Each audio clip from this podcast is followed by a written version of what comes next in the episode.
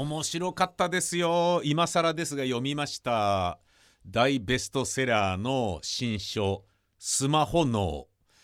いやー面白かったな。あの書籍です。スマートフォンのスマホね。脳は脳みその脳。スマホ脳。あのー、まあいろんなデータと裏打ちされた、えー、いろいろな言説によってスマホが人間にもたらす効果を、えー、功罪含めて紹介しているんですよ。まあ一番は財の部分ですかね。警鐘を鳴らしている。でそういうねまああれを買って読む人っていうのはそうやってね叱られたくて買う人とかもいると思うんですけどそんなにね全否定されるわけではないんですけどただいやそこまでかっていうぐらいいろんなことが分かるとあのびっくりしますね。例えばね、えー、まあ勉強する授業を受ける時に、えー、普通に授業を受けている時にまあスマホ持っててもいいじゃないですか大学生ぐらいになるとね。なんだけれどもう何人となんかいろんなパターンで検証したみたいなんですけれどもそこによってデータとして出てきたのが、えー、スマートフォンを教室に持ち込まないで授業を受け続けた学生の方がスマートフォンを教室に持ってった学生たちよりも格段に授業内容が頭に入っているんですって。つまり勉強として身になってるっていうね。でそれがデータで出ちゃってると。えちょっと待ってとじゃあそれ授業中にねまあだから10分に一度 SNS チェックとかをするようになっちゃってるからっていうことなだけなんじゃないの？っていうふうに思うじゃないですか。だけどそのスマートフォンを持ってるだけで触らないで授業をずっと受け続けてた人も含めての話なのよ。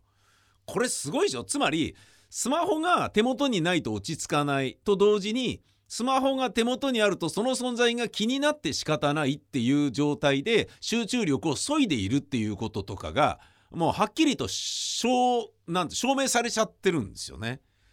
しかもこうデータというものは長きにわたって取るから2014年ぐらいからずっと取ってるものだからあのここに来て明らかになったけれどももしかしたら今はねあのこれだけスマホが広まった状態でデータをさらに取り直せばもっともっとひどいことになってるんじゃないのっていうようなことが後書きにまで書いてあってそりゃそうだよなって。まああの今言ったの1個の例ですよ。他にもいろんなものがいろんなパターンがあの睡眠がどうとかね。あの体の健康にどうなんだとかもうそういったものがいろいろね、えー、記されててすんごい面白かったんですよ。でそんな中でなるほどなと思うのは子どもの教育に関してなんだけど子どもはスマホを持つのが当たり前になっちゃっている。となるとスマホっていうのは何でも欲しいものが手に入るじゃないですか。しかも瞬く間にえー、欲しい情報遊びたいゲーム知りたい、えー、なんだろうな行き詰まったであのゲームのあの攻略法であったりとかねそれによってすぐ手に入るということが当たり前になってきたから例えばピアノを習うであったりとかそういう時間をかけて習得するということに対するこらえ性が子どもたちがどんどんどんどんなくなってるんですってね。スマホを持たない子どもたちの方がピアノの学校とかそあの、トランペットの塾とかねそういうものはあの、学びがいいんですってへえと思うよね。でそうやって考えるとさ何でも欲しいものが手に入ってしまうっていうのは確かにねわかるんですよね。あの、これを中毒と見るなら中毒と言われてもしょうがないかなと思うんだけど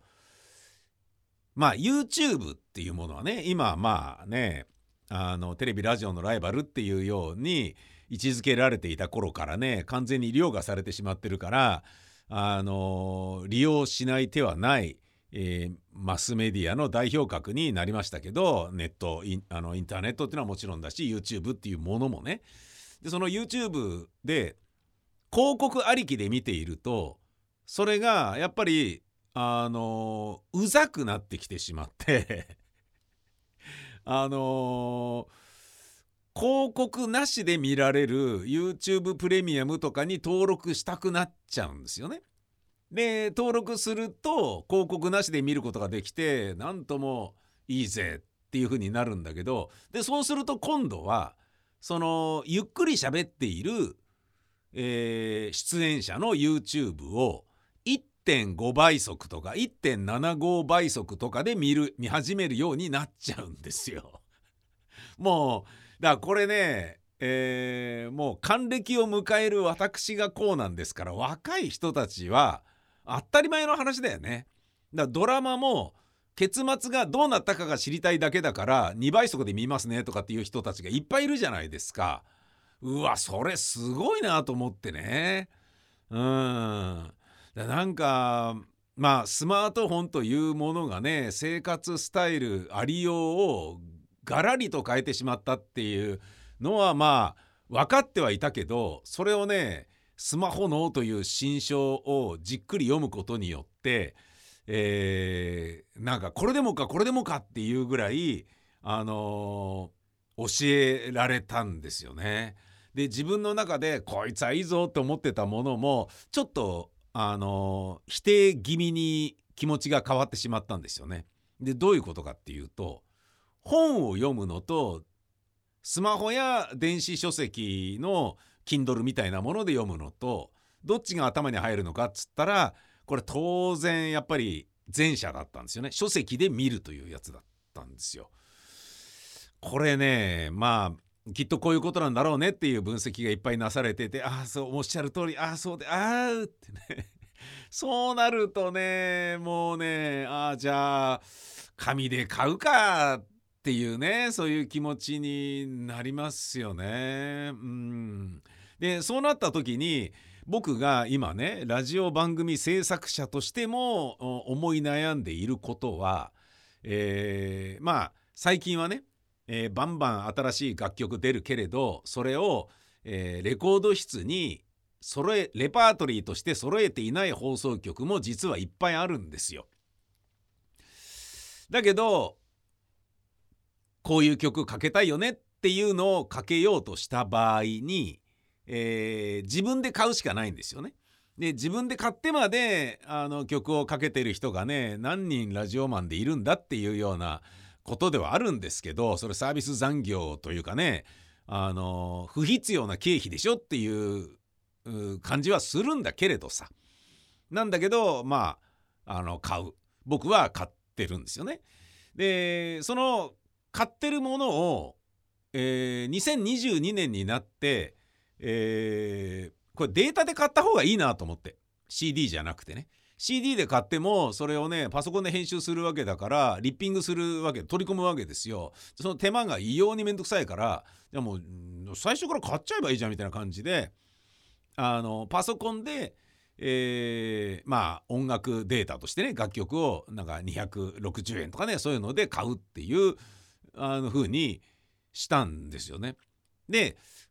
これがどうなのかなっていうのはちょっと今僕の中でこれはあのスマホのの作者の人にちょっと教えてほしいんだけどこれはダメなのかいっていう気持ちがちょっとあるんですよね。本を読むのは電子書籍で読む方がねまあブルーライトみたいなものであったりとかその光であったりとか電磁波もそうだしあとスマホを連想させるものだから落ち着かないで物語に没入できないとかっていうのは分かる。だから書籍で見た方がいい目に優しいっていうのも分かる。ねあのページをめくるっていう紙の質を指で触ってるっていうことによるヒーリング効果とかそういうのも分かる。だけれども楽曲っていうのはどうなんですかと。CD で買ってたものそれをえー、データで買う。このどっちも一応デジタルなんで どっちも良さそうなんですけど俺の中では CD ってこだわりがちょっとあっったわけですよ。ものとしてちゃんと持っておきたいっていうね、えー、アルバムのジャケットとかジャケットの写真とかそのジャケットの紙の質とかをアーティストがプロデュースするわけじゃないですか。でそれをしっかり把握した上で、えー、楽曲を一緒に楽しむっていうものなのかなと思ってたんだけど楽曲だけを買うとそれなくなっちゃいますよね。それは嫌だなと思ったんだけどでももしかしたらあのー、なんですかね汚い言い方すると目くそ鼻くそ？50歩100歩 あのどっちもデジタルだから関係ねえよっていうことなのかなって思ったんだけど今ちょっと悩んでいるところだね。お送りいたしましょう。宮川勝の松ぼっくり王国。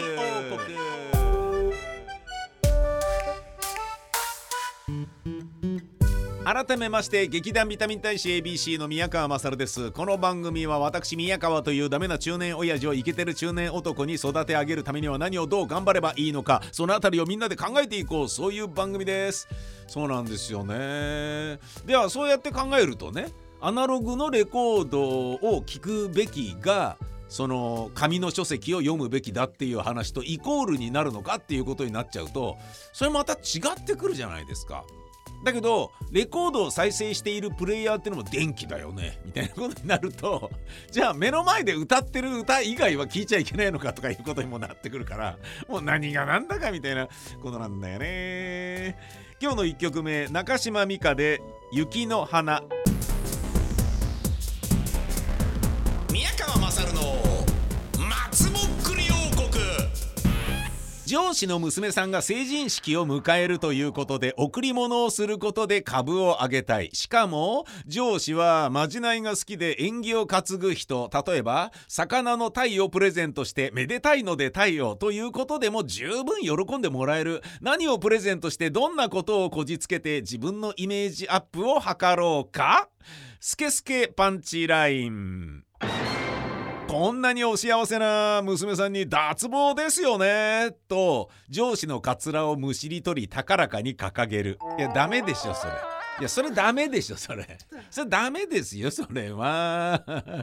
鶴見の海坊主。ご祝儀袋に45円入れて渡す。最初は小さい子供じゃないんだからと怪げな顔をされるかもしれないが45円は45円とも読めますので娘さんに45円がありますようにとの願掛けでございますよと言い張る。いいですね。安上がりで気が利いてる。愛知県の京子さん好きじゃ。切れたミサンガを大量にプレゼント。もう夢は叶えてくれたんだ。と喜ばせる。一塁ベース。めでたいものと言いましては鶴は千年亀は万年と言いますので万年筆をお送りいたしますよ。なおパパ。いろんなところを歯医者を回って抜いた歯をたくさん集めてきました。歯たち。歯たち。でおめでたいですよ。歯たち。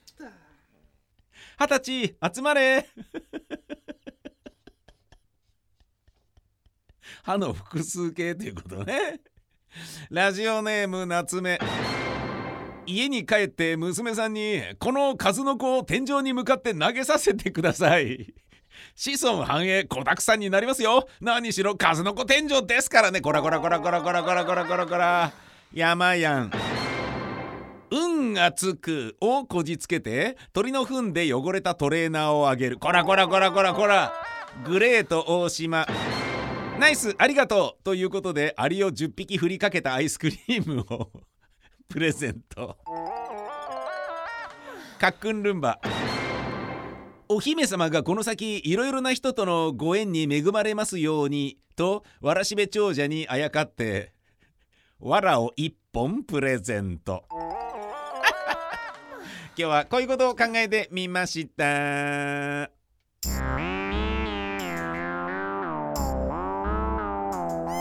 宮川勝の松ぼっくり王国。小泉 S 次郎が行く。ラジオネーム朝方カサス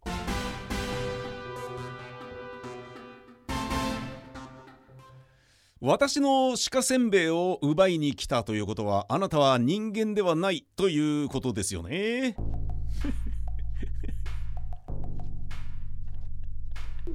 これですね小泉進次郎さんが言いそうな言葉を、えー、みんなで考えてみましょうね当たり前のことを2度ぐらいなんか持って回ったような言い方で言ってるっていうイメージがすっごい強いからだとしたらなんか別に、えー、S 字郎フレーズは誰でも考えられるんじゃねえかみたいな考えで感じでこうコーナーにしてみるったらどうだっつってやってみたらみんな送ってくれるっていうことになったわけです。なおパパ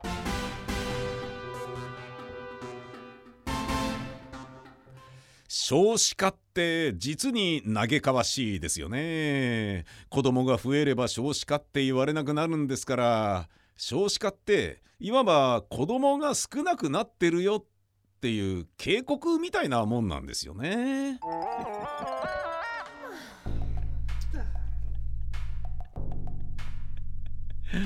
えー、武蔵小力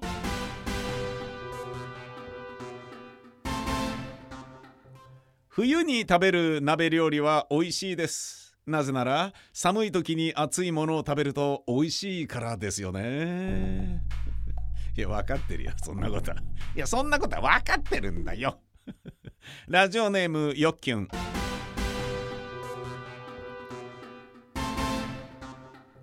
東京23区にはなんと区が23あるんですよね。いやいや分かってるよだから。いや分かってますよだからそれね。スリッパの化け物。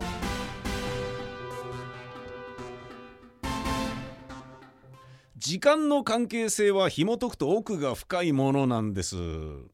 まあ昨日の明日は間違いなく今日なんですよね。何言ってんだ。何を言ってんでしょうね。えー、小泉 S 次郎が行く S 次郎さんが言いそうなフレーズをみんなで考えて送っていただければ嬉しいです。えー、宛先は宮川アットマーク 1260.jp 宮川アットマーク 1260.jp です。ブルブルブルルからのメールを紹介します。いつも楽しく拝聴しています。宮川さん。他局のラジオ番組で宮川さんが私の地元福島県白河市に来ていてびっくりしました。嬉しい気持ちと悔しい気持ちと半々で悔しい気持ちというのが白河市はラーメンとそばが有名なので美味しいお店と私の両親を紹介しておけばよかったなぁと思いました。ほう。また白川だるま市というだるまを販売するお祭りが毎年2月11日に開催されています。またぜひ福島県白河市に来てください。わかりました。行きたいですね。なるほどね。2月11日もうすぐですな。いや行ったんですよ。あのだるま博物館にえー、あのあいろいろなところでねえー、だるまっていうのはちゃんとそりゃそうだよなって1箇所2箇所でねやってるわけじゃねえんだよなっていう。で面白かったですね。うん。あのあそういうのだるまにしちゃうんだっていうのがあって。ルパン三世一味がみんな だるまになってたりして。峰不二子までだるまにされちゃってて面白かった。でもちゃんとそういう風に見えるんだよね。あそういうのとかねいろんなだるまがいてねめっちゃ面白かったな。あれね、まああのわざわざね、えー、白川行こうっていう人は少ないかも分かんないですけどね。だけど郡山とかね須賀川とか行った帰りにあちょろっと白川寄ってこうぜとかっていうのはねあっていいと思いますよ俺そういう風に思いましたもんね。うん、でラーメンはあの僕時間なくて食べずに帰ったんですけどなんか美味しいらしいっていうのはあのネットで見て理解はしていた今度ねちょっと何だったらねこのメールに書いて教えてくれれば俺またそこね食べに行ったかもしれないのになんで教えてくれないの、えー、もったいぶらなくてもいいじゃないのよ。何でもかんでもメール送ってちょうだい。宮川アットマーク 1260.jp 宮川アットマーク 1260.jp どしどし待ってます。ワッチで恋だろ。